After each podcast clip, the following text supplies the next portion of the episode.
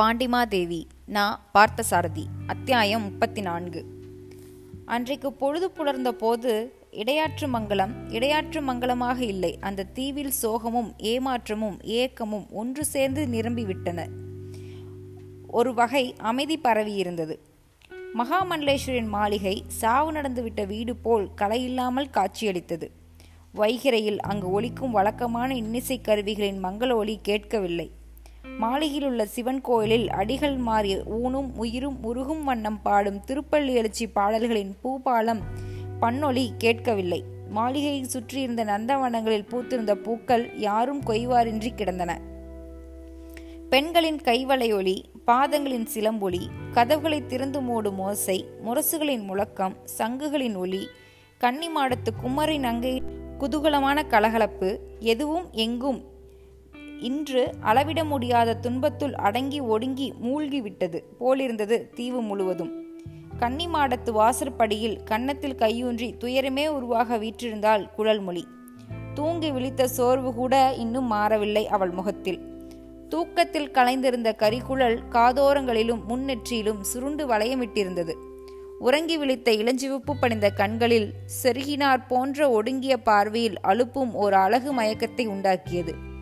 பகலின் ஒளி மருவி உறவாடிய அந்தி தாமரை போல் சோகமருவி துவண்ட அந்த முகத்தில் இனம் புரியாத ஏக்கம் தெரிந்தது. அதைவிட அதிகமாக ஏமாற்றம் தெரிந்தது. புறத்தாய நாட்டு அரண்மனையில் கூற்றத்தலைவர் கூட்டத்துக்காக போயிருந்த தன் தந்தைக்கு அம்பலவன் வேளாண் மூலமாக நடந்த செய்தியை சொல்லி அனுப்பிவிட்டு மேலே என்ன செய்வதென்று திகைத்து வீற்றிருந்தாள் அவள். இதயம் எண்ணங்களின் சுமைகளாக கனத்தது. இன்ப துன்ப உணர்ச்சிகளுக்கெல்லாம் பாழாய் போன மனித இனத்துக்குத்தான் உண்டு போலிருக்கிறது. அவள் கண் பார்வைக்கு முன்னால் நேற்றைக்கு இருந்தது போலவே இன்றும் பரளியாற்று கவலையின்றி ஓடிக்கொண்டிருந்தது. கரையோரத்து கொன்றை கொத்து கொத்தாக பூன் பொன் பூத்திருந்தது. மரக்கிளையில் பறவைகள் மகிழ்ச்சி குரல் எழுப்பிக் கொண்டிருந்தன. நேற்றிரவு கொள்ளை போனதை பற்றி இவை சிறிதாவது பொருட்படுத்தினவா? சிறிதாவது கலை கவலைப்பட்டனவா? குழல்மொழி நெடுமூச்சு விட்டாள். உணரத் தெரிந்த உள்ளத்துக்குத்தான் துன்பமெல்லாம். தனக்குள் அவள் முணுமுணுத்து கொண்டாள். அவள் இருந்த நிலையை பார்த்தபோது அருகில் நெருங்கவோ ஆறுதல் கூறவோ துணிவின்றி அஞ்சினார்கள் உடனிருந்த பணிப்பெண்கள்.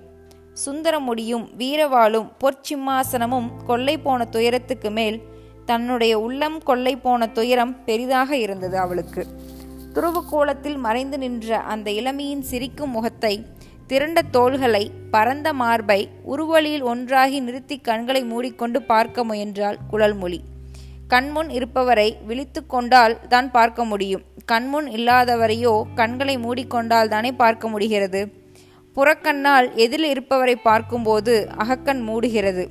அகக்கண்ணால் எங்கோ இருப்பவரை நினைவில் கொணர்ந்து பார்க்க முயலும்போது புறக்கண்கள் தாமே மூடிக்கொள்கின்றன. தியானம் செய்யும்போது தன் தந்தை கண்ணை மூடிக்கொள்ளும் காட்சி குரல்மொழிக்கு நினைவு வந்தது. துறவியாக வந்தவர் யார் என்று தன் உள்ளத்துக்கு புதிதாக தெரிந்த உண்மையோடு அவர் அழகியும் இணைத்து எண்ணி பார்த்தபோது அவளுக்கும் ஏக்கம் ஏக்கமாக வந்தது. சொந்தக்காரன் தனக்கு சொந்தமான பொருள்களை எடுத்துக்கொண்டு போனதை கொள்ளை என்று ஒப்புக்கொள்ள அவள் மனம் தயாராக இல்லை. சொந்தமில்லாத அவள் உள்ளத்தையும் புதிதாக சொந்தமாக்கி கொண்டு போனதை கொள்ளை என்று சொல்லாமல் வேறு எப்படி சொல்வது? எப்படி குறிப்பிடுவது? தன் தந்தை கூற்றுத்தலைவர் கூட்டத்துக்காக அரண்மனைக்கு புறப்பட்ட போனபின் துறவிக்கும் தனக்கும் இடையே நடந்த பேச்சுக்களை நிகழ்ச்சிகளை கூடியவரை அவரிடம் கூறாமல் மறைத்து விடுவதென்று தீர்மானித்துக் கொண்டிருந்தாள் அவள். துறவிக்கு மாளிகை சுற்றி காட்டியது அப்படி காட்டிய போது அவரை பற்றி தான் அறிந்து ஒரு பெரிய உண்மை. அதன் பின் அரசுரிமை பொருட்கள் வைத்திருந்த அறைக்கு அவரை அழைத்துச் சென்றது. ஆகிய நிகழ்ச்சிகளை எல்லாம் தன் தந்தையிடம் கூறினால் அவர் தன்னையே கோபித்துக் கொள்வாரோ என்ற அச்சம் உள்ளூர அவளுக்கு இருக்கத்தான் செய்தது. துறவி இன்னார் என்ற உண்மை தனக்கும் முன்பே தன் தந்தைக்கும் தெரியாமல் இருந்திருக்காது. அன்று விளிங்கத்திலிருந்து அழைத்து வரும்போதே அவருக்கு அது தெரிந்துதான் இருக்கும். வேண்டுமென்றே என்னிடம் அவர் அதை மறைத்திருக்கலாம். நினைக்க நினைக்க என்னென்னவோ செய்தது. மனம் குழம்பியது குழல் மொழிக்கு. ஒரே இடத்தில் உட்கார்ந்து கொண்டு சிந்தனையை குழப்பிக் கொண்டிருந்த அவளுக்கு பைத்திவிடும் பிடித்துவிடும் போலிருந்தது. கவலைகளும் மனக்குழப்பமும் அதிகமாக உள்ள சமயங்களில் பசுமையான சோலைகள் மலர் கூட்டங்கள் நீர் பிரபாவங்களை இவற்றை பார்த்தால் சிறிது நிம்மதி உண்டாகும். சிறு பருவத்திலிருந்தே அப்படி ஒரு பழக்கம் அவளுக்கு. தந்தை எதற்காவது அவளை கண்டித்தால் தோழிகளோடு எந்த காரணத்திலாவது பிணக்கு ஏற்பட்டால் நந்தவனத்துக்கோ பரளியாற்றங்கரைக்கோ போய் தனியாக உட்கார்ந்து விடுவாள் அவள். கண்ணு கெட்டிய தூரம் பசுமையை நீர்ப்பரப்பை அல்லது மலைத்தொடரை பார்த்து கொண்டிருந்தால் அவை மனதை புதுமையாக்கி அனுப்பிவிடுகின்றன. பிடித்து பிடித்தாற்போல் கன்னி மாடத்து வாசலில் அமர்ந்திருந்த குழல்மொழி எழுந்திருந்து வெளியே நடந்தாள். மாளிகையை சுற்றியிருந்த தோட்டங்களில் மலர் வனங்களில் பண் மண்டபங்களில் ஆற்றங்கரையில் இன்னும் எங்கெங்கோ தன் மன நிம்மதியை தேடி உலாவினாள் அவள். அகத்தின் நிம்மதி புறத்தில் கிடிப்பதற்கு பதிலாக ஒவ்வொரு இடமும் ஒவ்வொரு நினைவை உண்டாக்கி கொண்டிருந்தது. வசந்த மண்டப கண்களில் தென்பட்ட போது அவர் அங்கே தங்கியிருந்தது நினைவுக்கு வந்தது. நீராடி மண்டபத்தருகே அவள் சென்றபோது அவர் அங்கே நீராடியதை நினைத்தாள். நந்தவனத்தில் நுழைந்து மலர்களை பார்த்தபோது அவருடைய வழிபாட்டுக்காக மலர் கொய்ததை நினைத்து கொண்டாள். வசந்த மண்டபத்து மலர்ச்சோலை வழிகளில் அவரோடு விளையாட்டுத்தனமாக பேசிக்கொண்ட பேச்சுகளை எல்லாம் எண்ணினாள். நண்பகலில் உச்சி வெயில் மேலேறியும் காயும் வரையில் அப்படியே தன் நினைவின்றி திரிந்து கொண்டிருந்தாள் அந்த பேதை பெண். இனிமையான நல்ல கனவு ஒன்றை கண்டு கொண்டிருந்த போது யாரோ முரட்டுத்தனமாக அடித்து தட்டி எழுப்பி கலைந்து விட்டது போன்றிருந்தது அவளுடைய நிலை. அதற்கு மேல் பணிப்பெண்கள் வந்து வற்புறுத்தி அழைத்துச் சென்று நீராடச் செய்தனர் உணவு கொள்ளச் செய்தனர். தன் விருப்பமின்றி அவர்களுடைய வற்புறுத்தலுக்காக அவள் நீராடினால் உண்டாள். வீரர்களும் மெய்க்காவர் பணிபுரிவோரும் அரசுரிமை பொருள்கள் களவு போய்விட்டனவே என்று கலங்கிப் போய் செய்வதறியாது திகைத்திருந்தனர். அவளோ உள்ளம் களவு போய்விட்டதே என்று உன்மத்தம் பிடித்தவள் போலிருந்தாள். நீண்ட பகல் நேரம் எப்படியோ சிறிது சிறிதாக கழிந்தது. பால்வாய் பிறைப்பிள்ளையை இடுப்பில் எடுத்துக்கொண்டு பகல் என்னும் கணவனை பறிகொடுத்த மேற்றிசை பெண் புலம்பும் மாலை நேரம் வந்தது. இருள் ஒளியை சிறிது சிறிதாக விழுங்கத் தொடங்கியிருந்தது. முதல் நாளிரவு நடந்துவிட்ட கொள்ளையால் அரண்டு போயிருந்த காவல் வீரர்கள் அன்றும் பயந்து போய் ஏராளமான காவல் ஏற்பாடுகளை செய்திருந்தார்கள். மாளிகையின் எல்லா பகுதிகளிலும் வசந்த மண்டபம் உட்பட சிறிது சிறிதும் இருளின்றி தீபங்களை எரிய விட்டிருந்தார்கள். பொழுது விடுகிற வரை அவற்றை எவரும் அணைக்கக்கூடாதென்று முன்னெச்சரிக்கை செய்யப்பட்டிருந்தது. மாளிகையின் நான்கு புறமும் பரலை ஆற்றங்கரையை ஒட்டினாற்போல் சுற்றிலும் ஆயுதபாணிகளான வீரர்கள் நிறுத்தி வைக்கப்பட்டார்கள். வழக்கமான மாளிகை படகை தவிர புதிய படகுகளோ ஆட்களோ அனுமதிக்கப்படக்கூடாதென்று கடுமையாக உத்தரவிடப்பட்டிருந்தது.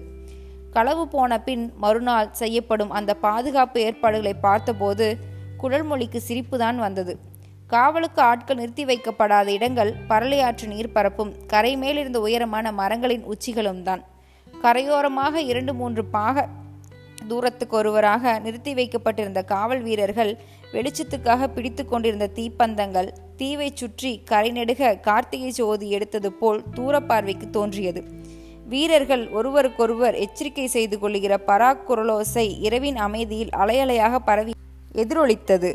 உறக்கம் வராத குழல்மொழி கன்னிமாடத்து முகப்பில் அமர்ந்து இவற்றையெல்லாம் பார்த்து கொண்டிருந்தாள். காலை அரும்பி பகலெல்லாம் நினைவாகி மாலை மலர்ந்த நோய் அவள் துயிலை கெடுத்து உட்கார செய்திருந்தது. உட்கார்ந்திருந்ததும் வீண் போகவில்லை. சற்று நேரத்திற்கெல்லாம் ஒரு பணிப்பெண் ஓடி வந்து நாராயணன் சேந்தனும் அம்பலவன் வேளானும் தங்களை பார்ப்பதற்காக அரண்மனையிலிருந்து வந்திருக்கிறார்கள் என்று கூறினாள். எப்போது வந்தார்கள் என்று வியப்புடன் அந்த பெண்ணை கேட்டாள் குழல்மொழி. இப்போதுதான் படகிலிருந்து இறங்கி வந்து கொண்டிருக்கிறார்கள். தங்களை அவசரமாக சந்திக்க வேண்டுமாம். இப்போது எங்கே இருக்கிறார்கள்? மாளிகையின் கீழ்ப்பகுதியில் மெல்காவல் வீரர்களிடம் ஏதோ பேசிக்கொண்டு நிற்கிறார்கள். அங்கேயே இருக்கச் சொல். இதோ நானே வருகிறேன். பணிப்பெண் இதை போய் சொல்வதற்குள் கீழே இறங்கிச் சென்றாள். சில வினாடிகளில் குழல் மொழியும் கீழே இறங்கிச் சென்றாள்.